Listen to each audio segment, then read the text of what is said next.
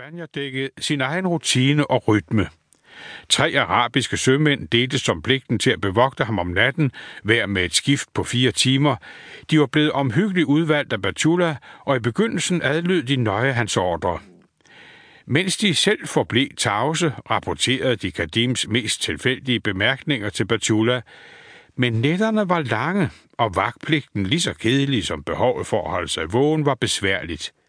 Kadim var blevet oplært af de berømteste mullager ved Omans kongehus i dialektik og religiøs debat, de ting han viskede i mørke til sine vogtere, mens resten af mandskabet enten var i land eller sov på det øvre dæk, appellerede til disse fromme unge mænd. De sandheder, han sagde, var for dybe og for bevægende til at rapportere til Petula – de kunne ikke lukke ørerne for ham, og de lyttede i begyndelsen med ærefrygt, når han talte om Guds vejes sandhed og skønhed. Så begyndte de mod deres vilje at besvare hans visken med deres egen. Ud fra ilden i Kadims øjne vidste de, at han var en hellig mand. Af gløden af hans egen hengivelse og hans ords uangribelige logik blev de overbevist. Langsomt blev de fanget i Kadim ibn Abu Bakrs fortryllelse. I mellemtiden steg spændingen over den snarlige afrejse hos det øvrige selskab.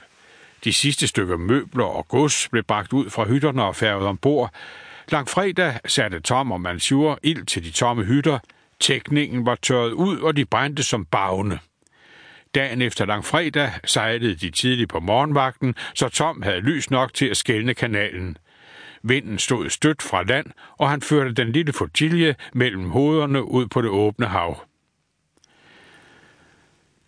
Det var midt på dagen, og landet lå lavt og blåt i den vestlige horisont, da en af besætningen kom op fra under dækket i en tilstand af forfærdelig ophidselse. Tom og Dorian var sammen på agterdækket. Dorian sad i den hængestol, Tom havde rækket op til ham. Først kunne ingen af dem forstå mandens vilde råb. Kadim? Tom fangede meningen. Han sprang ned ad trappen til banjerdækket. Sikkert låset inde i det træbur, tømmerne havde bygget til ham, lå Kadim sammenrullet i søvn på strømadressen. Hans lænker sad stadig fast i ringbolden i dørken. Tom greb et hjørne af det tæppe, der dækkede fangen fra hoved til fod, trak det til side og sparkede til den dukke, der lå under det. Den var snedigt lavet af to sække fyldt med hampefiber og bundet med korte stumper gammelt reb for at give omridset af en menneskekrop under tæppet. De gennemsøgte hurtigt skibet fra ende til anden, og Tom og Dorian stormede med sabel i hånd gennem lasterne og gennemsøgte hver krog og sprække. Tre andre mænd mangler, meldte Batula med skamfuldt ansigt. Hvem er de? spurgte Dorian. Batula tøvede, før han kunne få sig selv til at svare. Rashud, Pinder og Haban, sagde han hæst. De samme tre mænd, jeg satte til at vogte ham. Tom skiftede kurs og styrede op på siden af The Revenge. Gennem råberen pegede han Masur, som havde kommandoen over hende. Begge skibe vendte rundt og sejlede tilbage mod indgangen til lagunen.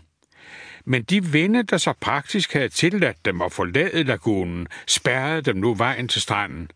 I flere dage sejlede de frem og tilbage foran indsejlingen. To gange blev de næsten slynget op på revet, da Tom i frustration forsøgte at tilsvinge sig adgang. Først seks dage efter de var sejlet, kastede de om sider anker ved lagunens strand endnu en gang. Siden deres afrejse havde det regnet kraftigt, og da de gik i land, fandt de, at et hver spor efterladt af de flygtende var blevet skyllet bort. Der er kun én retning, de kunne have taget, Tom pegede op ad dalen, men de har næsten ni dages forspring for os. Hvis vi skal indhente dem, må vi marchere med det samme. Han befalede Batula og Kumra at inspicere våbenskaben og magasinet. De kom i land med ynkelige ansigter og meddelte, at der manglede fire musketter og det samme antal huggerter, kugleposer og krudthorn. Tom tog sig i at skælde de to kaptajner yderligere ud, for de havde allerede lidt tilstrækkeligt. Dorian protesterede voldsomt, da Tom sagde til ham, at han måtte blive tilbage og tage sig af skibene og Sarah, mens de jagtede flygtningene. Til sidst deltog også Sarah i at overbevise ham om, at han endnu ikke var stærk nok til sådan en ekspedition, der ville kræve hårdere marcher og måske endnu hårdere kampe. Tom udvalgte ti af sine bedste mænd til at tage med ham, de der var dygtige med sabel, musket og pistol. En time efter de var gået i land, var alt redde. Tom kyssede Sarah, og de forlod stranden og begav sig ind i landet. Tom og Mansur strakte ud.